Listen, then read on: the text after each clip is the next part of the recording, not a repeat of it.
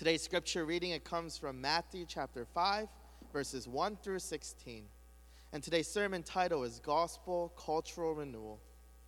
Again, today's scripture reading it comes from Matthew chapter 5 verses 1 through 16.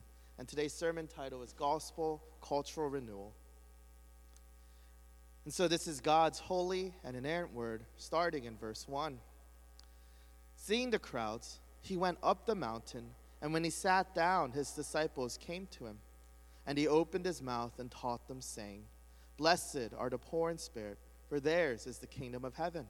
Blessed are those who mourn, for they shall be comforted. Blessed are the meek, for they shall inherit the earth. Blessed are those who hunger and thirst for righteousness, for they shall be satisfied. Blessed are the merciful, for they shall receive mercy. Blessed are the pure in heart, for they shall see God. Blessed are the peacemakers, for they shall be called sons of God. Blessed are those who are persecuted for righteousness' sake, for theirs is the kingdom of heaven. Blessed are you when others revile you and persecute you and utter all kinds of evil against you falsely on my account. Rejoice and be glad, for your reward is great in heaven. For so they persecuted the prophets who were before you. You are the salt of the earth, but if salt has lost its taste, how shall its saltiness be restored? It is no longer good for anything except to be thrown out and trampled under people's feet. You are the light of the world. A city set on a hill cannot be hidden. Nor do people light a lamp and put it under a basket, but on a stand, and it gives light to all in the house. In the same way, let your light shine before others, so that they may see your good works and give glory to your Father who is in heaven. This is the word of the Lord.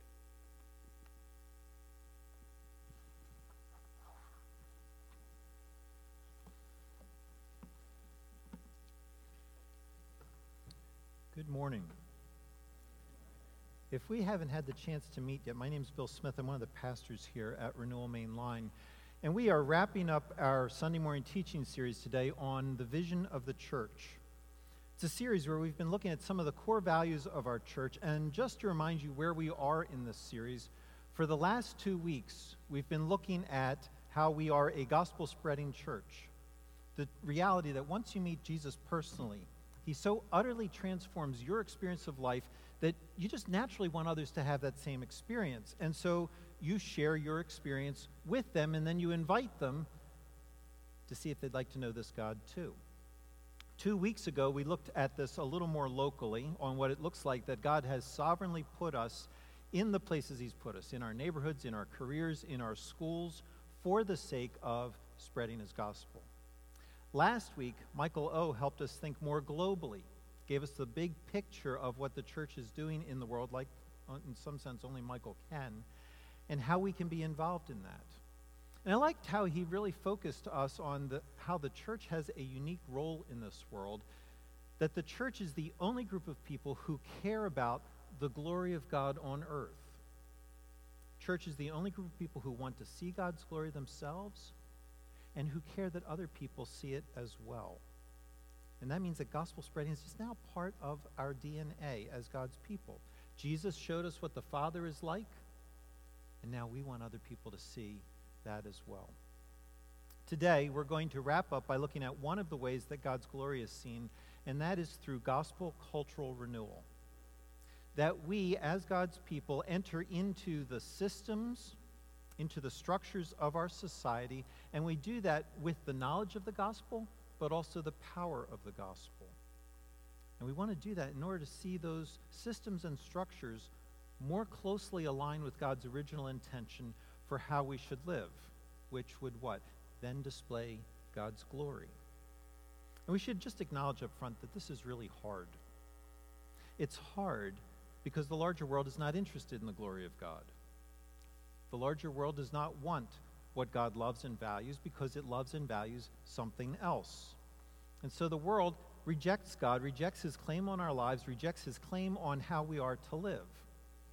That's what Jesus means in John chapter 15 when he tells his disciples that the world hates him, and because the disciples love him, then they should expect the world to hate them as well. That's the reality of life on a fallen planet. But here's part of the glory of God God does not hate the world in return. Instead, Jesus tells us, John chapter 3, that God loves the world, loves it so much that he gave his only Son for it. That God sent his Son into the world not to condemn the world, but to save it. And it's that Son who now sends you and me with the same mission in mind. And so, as God's people, we don't hate the world. We don't hate the people and the cultural systems that oppose God and his desires. We don't hate the world because God doesn't hate it but we also don't accept the world the way it is because God doesn't. Instead, we move toward the world like God has moved toward us in a way that tries to impact the larger world for His sake, so that His will is done on earth as it is in heaven, so that life on earth would a little bit more closely reflect life in heaven. Now, if we're going to live out this very difficult tension, we're going to need to be clear on three things. Three things we'll look at today. First, we need to see the condition of the world for what it really is. Second, we need to see God's remedy for the world's condition. And then third, we need to see that there are some dangers to that remedy. So, three things for today the condition of this world, the remedy for the world, and the danger to that remedy. Let's dive in. When Jesus tells his disciples in our passage today, verse 13, that they are salt, and verse 14, that they are light, Jesus is making an assumption. He's assuming that this world does not have something that it needs. He's assuming that there's a lack in this world that the world cannot satisfy on its own, but instead that the world has to have something added to it. It needs to have salt and light. Now, what's Jesus trying to convey with these two metaphors? Salt, in this context, is a preservative. You have to remember, this is a world at that time without refrigeration, and salt was used to keep food from rotting. So when Jesus says to his disciples, You are the salt of the earth, he's telling them, You're the preservative of the earth. You are here to keep it from rotting and spoiling. Do you hear his assumption? Jesus believes that on its own, this world is decaying. And not the gentle kind of decay that comes from running down and from losing energy, but there's a corruption that comes from inside the world. There's a spoiling that it can't stop. He's talking about the kind of decay that happens if you leave meat out on the counter for about a week. And from Jesus' perspective, then, at the core of this world is this internal kind of corrosive rot. And it's a rot that needs a preservative added to it so that it doesn't completely destroy itself. It needs the salt of his disciples. And it also needs the light of his disciples. Again, notice his assumption here. By calling his disciples the light of the world, he's saying that the world is not light, that it's dark, and that it has no light of its own. He's saying light does not come out from within the world, but has to be introduced to the world from outside of the world. Now, clearly, he's not talking here about physical light any more than he was talking about physical rot. But both of these metaphors are trying to contrast two spiritual realities the one that is already present here in the world, the reality that this world is rotting away in the dark, and the reality that his disciples are part of, the one that has the resources to preserve and to enlighten this otherwise dark, rotting world. So, in this sense, then, light has a number of different dimensions. Is it knowledge? Sure. Understanding, yes. Is it more character, goodness, charity, mercy? Yes, yes, and yes. Is it justice, holiness, righteousness? Again, yes, for all of those, because it's all of the things that reflect God and His original intention for this world. This light is everything that this world needs now that it's been corrupted and darkened by evil. Now, let me give a little caveat. Please hear this. Jesus is not saying that without God, people are as fully and deeply wicked as they could be. He's also not saying that people can't do anything to learn about this world or to change this world. It's not saying that we can't explore creation, that we can't build cities, that we can't develop art and literature, invest in careers that help people like medicine, engineering, social work. Jesus is not denying any of that. Instead, when he assumes that the world is rotting and dark, he means two things. He means first that there are no resources within this world that have the power to stop the corroding power of sin. That this world does not have sight, salt or light of its own.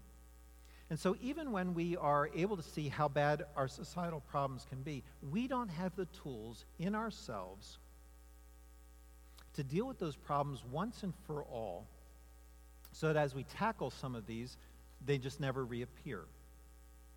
We don't have the tools to turn rottenness into health, if you run with his metaphor. We don't have the tools to turn darkness into light. It's not within us. We don't have first what we need to fix the problems of this world. Second, we don't aim the tools that we do have in a healthy direction. The values and the goals that this world holds do not move us toward God's values and goals. And so we don't use the tools that we have, the abilities God's given us. We don't use them to build a society where God's will in heaven is then lived out on the earth. And so that means there's nothing within the world then that will keep humanity from decaying. And there is nothing within humanity that can light our way back to God. Nothing that can guide cities, art and literature, medicine, engineering, social work, so that they honor God first and foremost and they honor his purposes. Jesus is saying that without the salt and the light that he provides, those things will always be distorted, that they'll always end up with rot and darkness in some way. Let me give an example. Maybe we can picture this a little bit better. Go back to Genesis 11, if you will, at the Tower of Babel. And there we have an account where we learn that people are extremely gifted that even after the advent of sin into this world, they have not completely lost the image of God in which they were created. And so they can take charge of this world. They can rule over it, and they can build a city, they can build a society, and they can build a culture. But we also learn that because evil has entered into this world, that they don't use their gifts to carry out God's agenda, but they use their gifts for a different purpose. So you go back to Genesis 1 and 2, and you learn there that humanity was to be fruitful and multiply. That humanity was to spread out over the whole earth and fill it with what? With the knowledge and the glory of God. God's plan was that this world would be filled with countless images of himself, all living just like he does, reflecting what he's like, reflecting his glory everywhere you go, so that it would be literally impossible not to see God wherever you were. That's why we're supposed to be fruitful multiply and fill all the earth. But we're told in Genesis 11 that the human race rejected that calling. Instead, they said to each other, verse 4, Genesis 11, Come, let us build ourselves a city and a tower with its top in the heavens, and let us make a name for ourselves. They're telling you there that they took the gifts that God gave them and misused them. Instead of spreading across the earth, they stayed in one place. Instead of being content to rule on earth, they decided to raise themselves up to heaven. Instead of making God's name great, they wanted to make a name for themselves. It's not that they had no gifts. It's not that they couldn't do anything with their gifts. It's that they misused their gifts because their internal compasses were dark and rotting. And so instead of pointing their gifts in a Godward direction, they pointed them in a God hating, God rejecting direction. In a direction that distorted the image of God by effectively keeping it from being seen. They didn't live for the glory of God, didn't use their lives to proclaim the goodness of God. And because of that, when you looked at them, when you looked at the society that they built, it was hard to see God on this earth? Because they made it hard. They were made in God's image. You were supposed to see Him more clearly by what they did and didn't do. But when they used their lives in a way that God would not, in effect, they scrubbed Him from the picture, erased His image. And that's what evil has been trying to do from the beginning. One way to think about history is to recognize that while God's intention has been to fill this earth with images of himself, there has been another intention at work at the same time.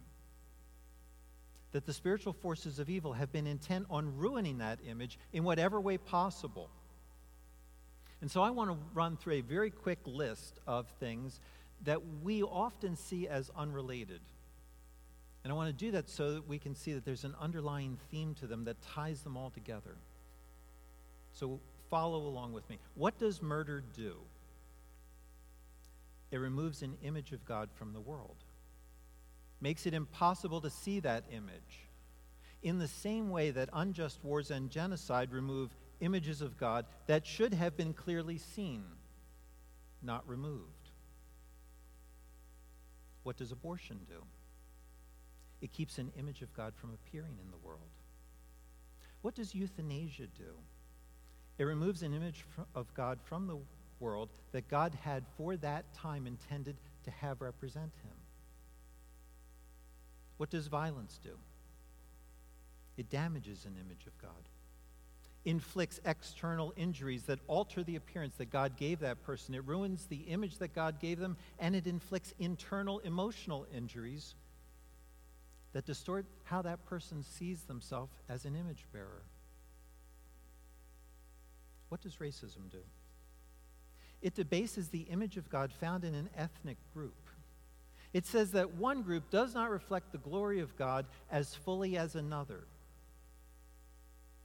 They're not as image bearing. But it also destroys the image of God in a different way. God is one God in three persons, three persons who live in perfect harmony with each other, each honoring the others.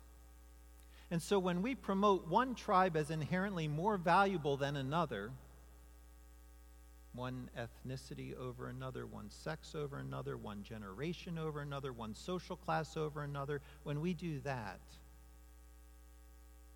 we don't reflect the image of God in community, honoring and valuing each equally, but we destroy the corporate image of God,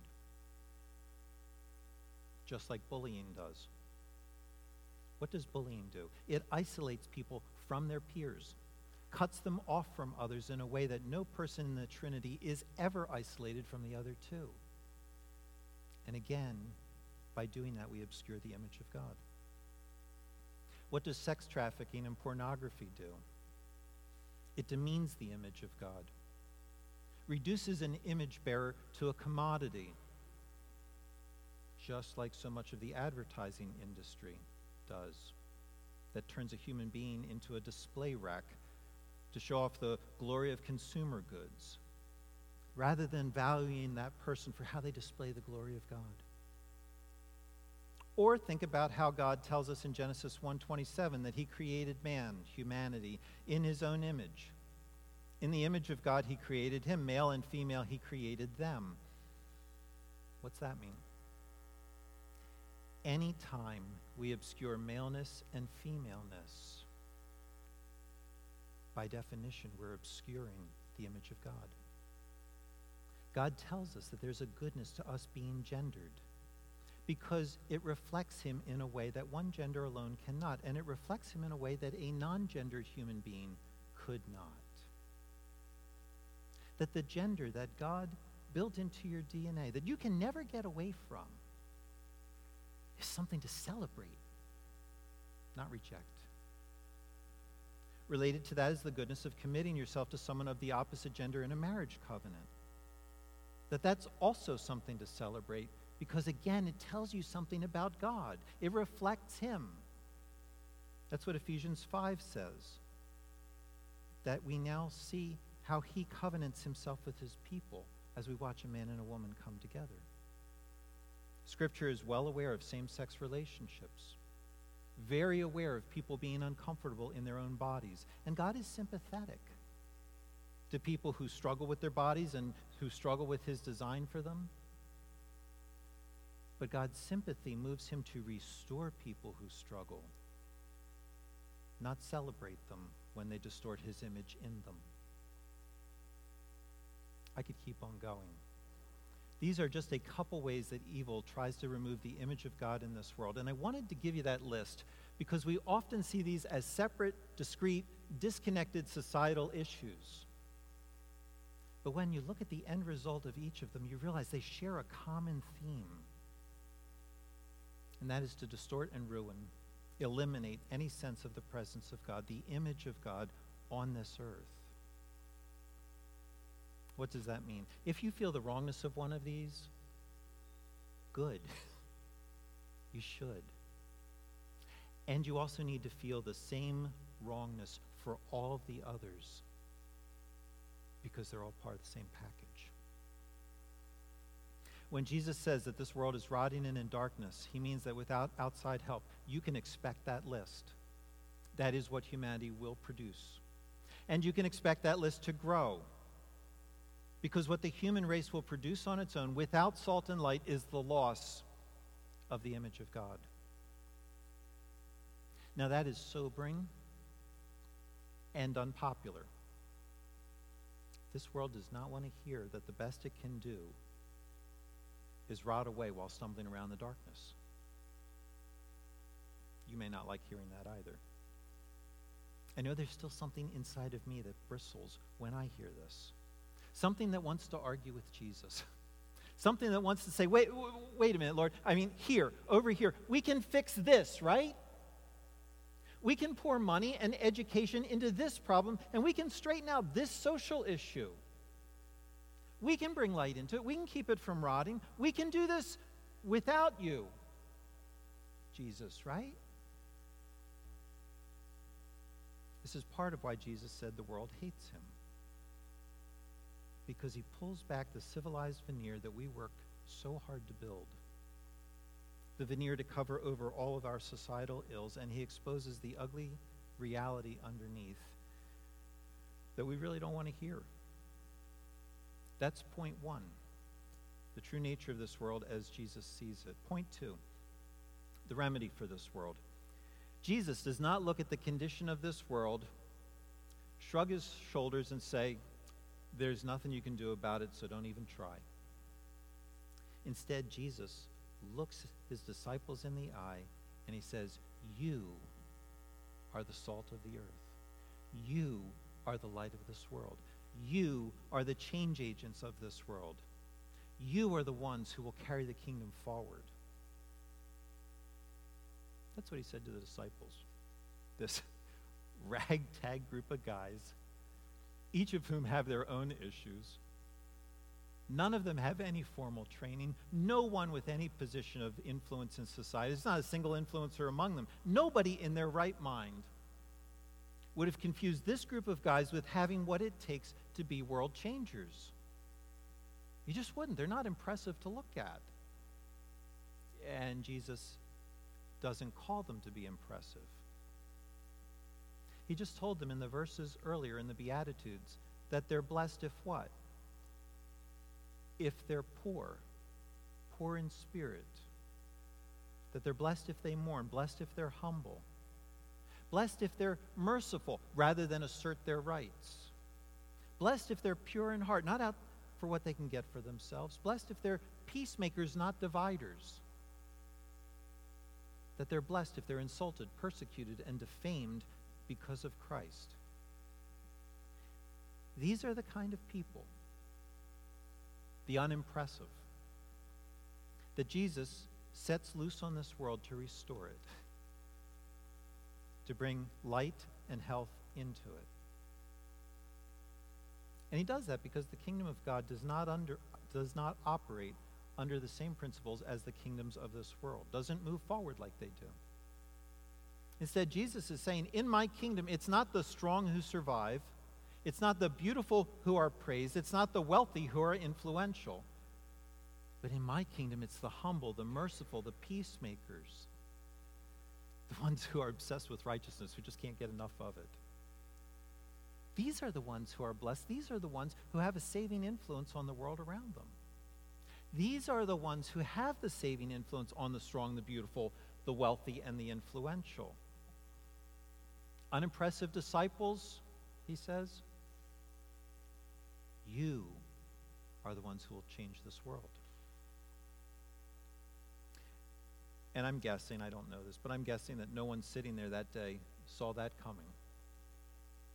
Not his disciples, certainly not the rest of the world. And yet, if you study history, that is exactly what happened.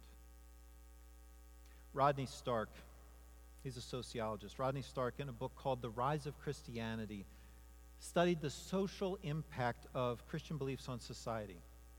So he looked at how Christian teaching, Christian doctrine, shaped how Christians lived in such a way that was different from the people around them. And how, over time, several hundred years, how those beliefs and practices, having no official backing, no official promotion, how those beliefs and practices then permeated Roman society. For instance, Stark looks at how women were treated and shows that they were not treated as property, not treated as sexual outlets within the Christian community but that they were accorded the respect and dignity God intended. And so he looks at how baby girls in the Christian community were not killed off when they were born, like they most often were in the larger society, but they were cherished in Christian homes. He looks at how young girls were not forced into marriage at an early age. How young widows were not forced into marriage if they didn't want to be remarried, like the state forced their citizens. There are other authors like Rebecca McLaughlin who've gone on to show that the norms within the early church started to filter out into the larger society, started to influence how people thought about women, how people thought about men. Or another instance, Stark looks at how Christianity revitalized life in Greco Roman cities how Christianity offered new norms and new connections, new social relationships that, effect, that effectively dealt with urban problems. So he shows how Christians offered charity and hope to the homeless or to those in poverty. That Christian community gave newcomers to the city a community to attach to that ended up being safer for them. That it offered a sense of family to orphans and widows. That it gave a reason for people from different ethnicities to bond together instead of fight against each other. That Christianity dealt with epidemics, natural disasters, by rushing to help rather than running away. That Christians offered to nurse plague victims back to health instead of guarding themselves against getting sick. He shows that they lived out the gospel. Paul puts it in 2 Corinthians 8 9 this way that though Jesus was rich, he became poor, that through his poverty, they, you, might become rich. And so these Christians, having experienced this Jesus entering their lives with health and riches that they didn't have, turned to their neighbors and gave their neighbors what they didn't have. Even if that meant that they might die trying to save their neighbors. Because why? Jesus had died for them. And in these simple, daily kind of ways, they altered the society around them in ways that brought light and health into it.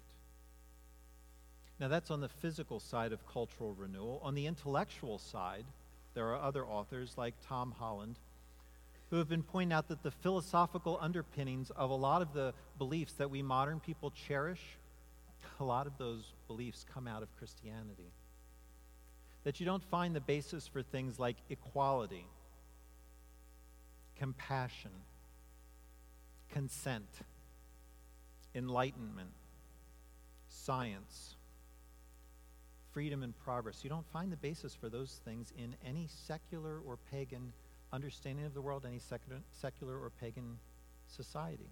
It's not what the world used to believe. But you do find the basis, the, the rationale for those things that we hold on to so tightly. You find that in Christianity. What's happening there? Christian values permeate society in such a way that they become the values that all of us just right now assume that that's right. What's that mean? It means that what Jesus said to those 12 ragtag guys worked out in practice. That his people really are the salt and light of this world. Yes, we are not what we always should be. We do not always live out what we know. The church has been far too slow to understand and believe all that is God's all that God has said. We've compromised on what we know. We've been hypocritical far too often. All that's true. But what Jesus promised is even more true that his church, which includes you and me, does impact this world for good because Jesus intended it to do that. That's true, and you don't always see that in a small, brief moment. These authors that I mentioned are taking the long view of history. You don't see this change of this magnitude quickly, but it takes time to seep into the culture around people. It takes hundred of, hundreds of years. It takes hundreds and thousands and millions and hundreds of millions of people quietly living out a different kind of life from the world around them. Living that out in such a way that over time people from outside the church look in and say, I don't like everything you believe. But I can see that the community you're building cares better for people than the other communities I'm aware of. That's what it means, verse 14, to be a city set on a hill. You're noticeable. You stand out. Why? Because you're different. You're highly visible. You're this beacon of light that says to the people around you, this is what it means. This is what it looks like to be brought back into a relationship with the God who made you. Isn't this good? Aren't his ways good? Aren't they just and, and beneficial? Isn't, isn't this something that you would like for yourself? Don't you want a marriage that's a full partnership? Where mutual respect and love flow? Where each person is better because of the influence of the other than either would be on their own? Don't you want to raise children in this way? Not crushing them, not spoiling them. Raise them in a way so that you and other people will actually want to be around them. Not trying to live vicariously through them, not ignoring them, but enjoying and empowering them so that they take their place as productive members of society. Don't you want that? Don't you want to be with people who do meaningful things with their lives? who are thoughtful and interesting, not just trying to amass as much as they can get. Thoughtful and interesting, but not full of themselves. People who willingly share their lives, but who don't feel a need to remind everyone of how important they are. People who are big enough to be interested in other people. Don't you want to be part of a community that values differences? That can learn and grow from the differences rather than rip each other apart over them? Don't you want to be part of a community that works for the good of others, that cares about those who are not well off, that cares about those who can't defend themselves? A community that exists in part to make other people's lives better, especially those who can't make their own lives better. Don't, don't you want to be part of that? That's what Jesus plans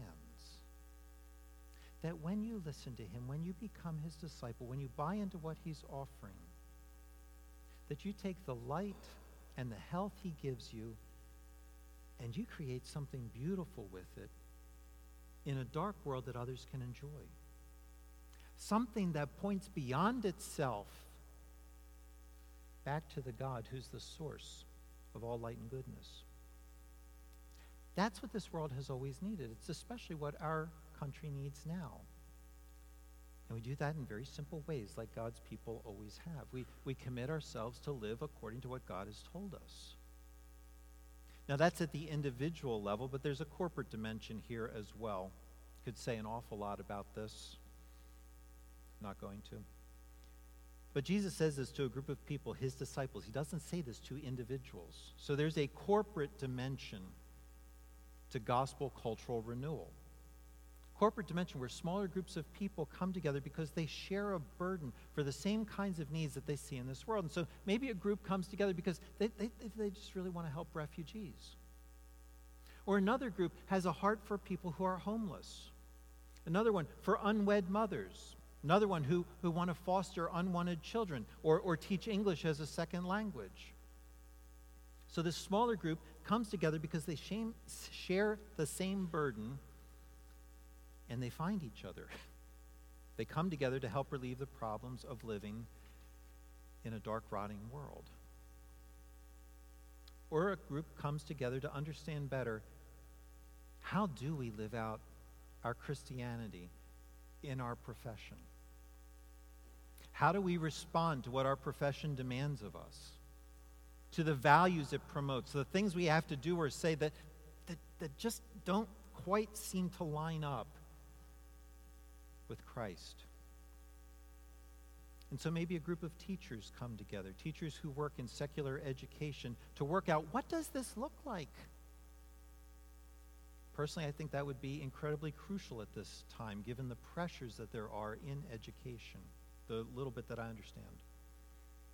Or maybe pharmacists and other health professionals come together to think through the latest professional standards from a Christian perspective. What are the parts here that we can agree to? What are the parts where I'm not sure about this and we need to maybe push back? Or scientists and engineers, people in business and marketing meet several times a year to hear how each other are handling the temptations to produce things that would make a ton of money but that would likely harm the image that God has built into people.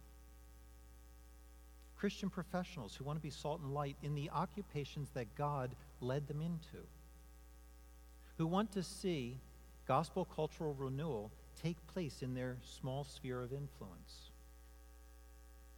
That's point two the remedy that Christ has for the condition of this world. It's you. You are the salt and you are the light of this world. Which means then, point three, we have to take Jesus' warning very seriously.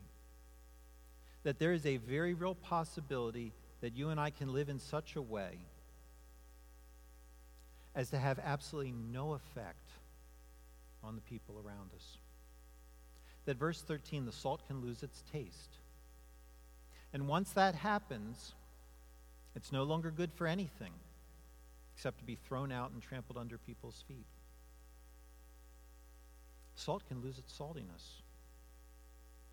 You can live in such a way as to hide the light, put it under a basket, not let others see your good deeds.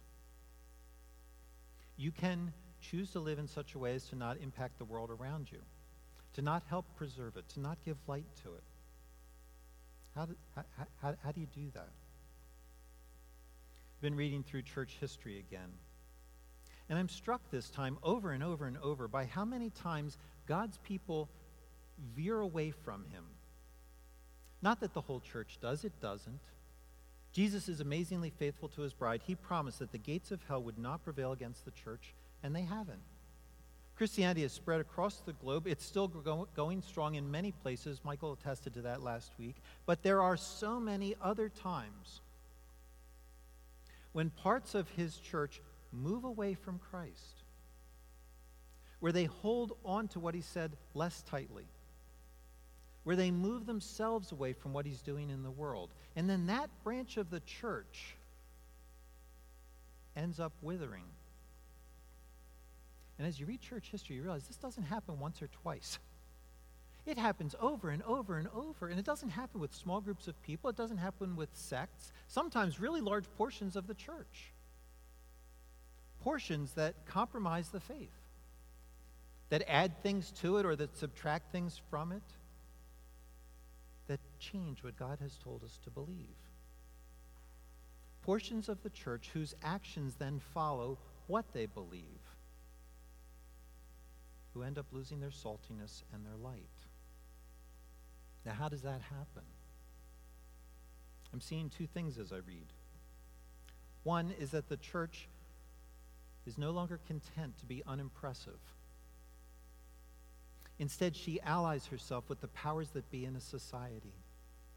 She gets tired of being insulted, persecuted, and lied about for the sake of Christ. And so, in a desire for respect, for influence, for larger size, for greatness, for comfort, she moves herself toward the center of the cultural or the political power of the day. And in doing that, that means she adjusts her values to the values of the power holders. And in that moment, she becomes just like the rotten darkness instead of standing out from it. That's one way to lose your saltiness alliance with power. The second way, I think, is even more deadly. This is through theological innovation. Through letting ourselves slip into thinking that what God has given us in His Word is nice, but it's not really all that we need for life and godliness. That sure, the gospel will get us to heaven, but to see real change in our lives or in the life of our society, we need to add in some other things as well. We need to be educated on the things that the people in our society believe. We need to be educated that love is love, that therapeutic categories make better sense out of daily life than the scriptures, that the most genuine, authentic you is who you and is who and what you think you are. That education alone is enough to change the human heart. That those things, those ideas, are what have to form then how we think about and live with each other. Buy into that idea. That God does not say enough to be helpful to modern people, doesn't say enough to escape the rot and the darkness that we see all around us. Buy into the idea that we have to add things to what He has said to preserve this world. And what you'll end up doing is watering down the salt that He's given you. You'll water it down until it can't preserve anything anymore. Now, that sounds obvious, right? But church history teaches you that we fall into that same trap over and over and over again. This trap of taking things from the larger world and mixing them into Christianity until that branch of the faith just withers away. We even find ways to justify doing this. In Christian academia, it's called plundering the Egyptians. That's a reference back to when God brought the Israelites out of Egypt and he told them to ask their neighbors for gold and silver on their way out. And essentially, that was payback for all of their years of slavery.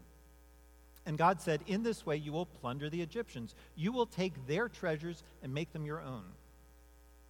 And Christian academics take that account and argue we should do that with all the treasures of the people around us, including their intellectual riches. And so we will learn from them. We'll take their ideas and bring them into the church. We don't have to reinterpret them through the lens of the gospel. That's what we talked about week one of this series. We don't have to reinterpret them through the lens of the gospel. We'll just bring them into the church and marry them to the gospel. And it never occurs to anyone who makes this idea, this argument, that there might be a huge difference between taking a base metal and taking a philosophical idea. Huge difference between adding gold to your wallet and merging a philosophical idea into your faith. Never occurs to them to ask, what did the Israelites do with the gold they plundered? Oh, that's right. They, they made golden calves out of it and almost called down the wrath of God on their heads. Never occurs to them to realize that what the Israelites really took from the Egyptians were the philosophical ideas, were the values and thought patterns of idolatry, the philosophical underpinnings of idolatry, so that they later used the gold in this way that the Egyptians had taught them to use gold as a way of making something to trust in other than God. The Israelites tried to use that God rejecting knowledge in a way to serve God that nearly got them killed. We can't make that same mistake at renewal. We can't just take from our society the one that's rotting in the darkness. We have to interpret everything that we hear, everything that we learn from the world around us. We have to see this all through the gospel. It's good to be challenged by what the world sees. But challenged what? To go back to God and ask Him, How do you see this thing that my world has taught me to see? How do I learn to see it the way that you see it? It's only then that we will have salt and light to bring to our world the salt and light that it needs. But do that. Approach this world that way, and it will cost you.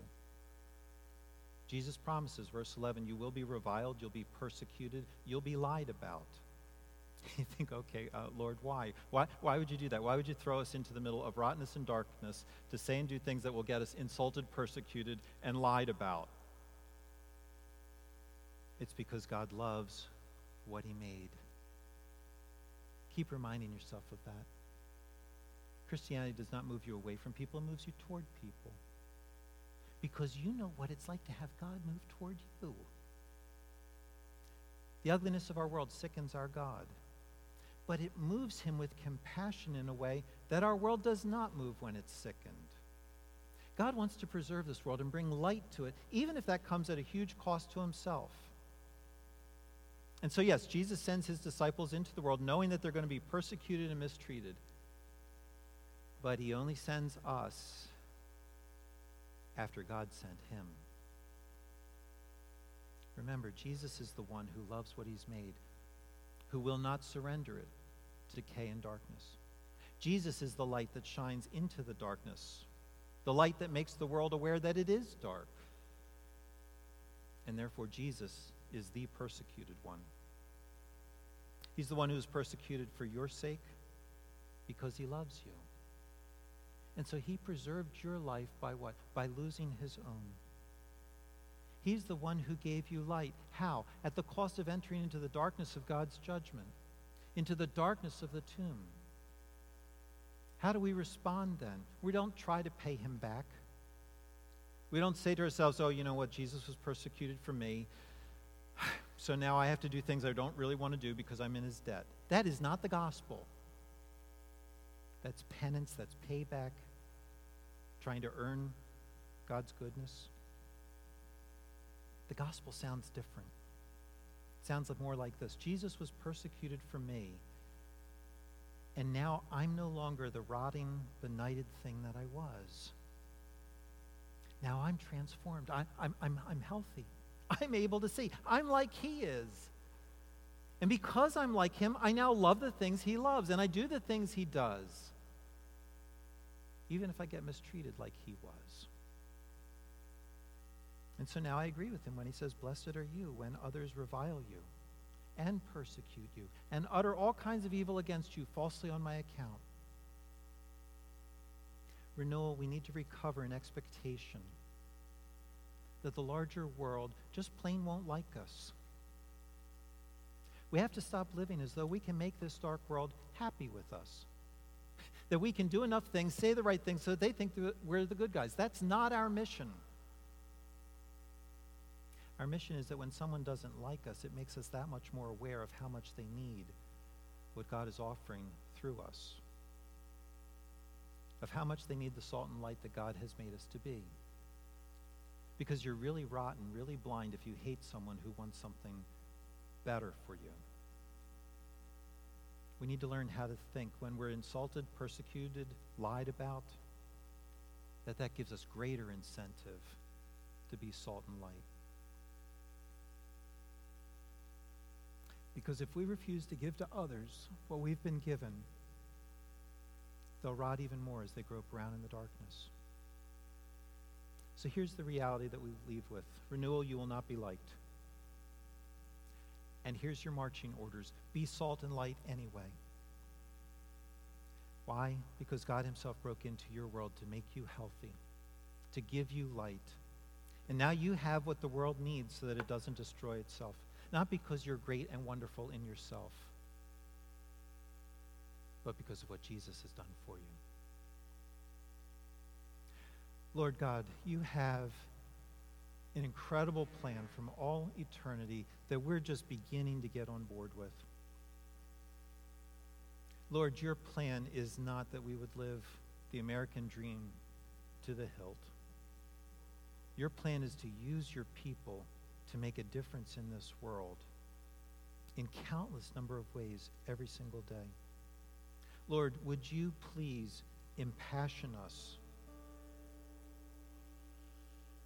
by seeing who you are, by being taken with what you've done, so that it then moves us into the lives of the people around us. Lord, do that for the good of the people around us. Lord, do that for our good, but do it most of all for your glory. I pray this in Jesus' name.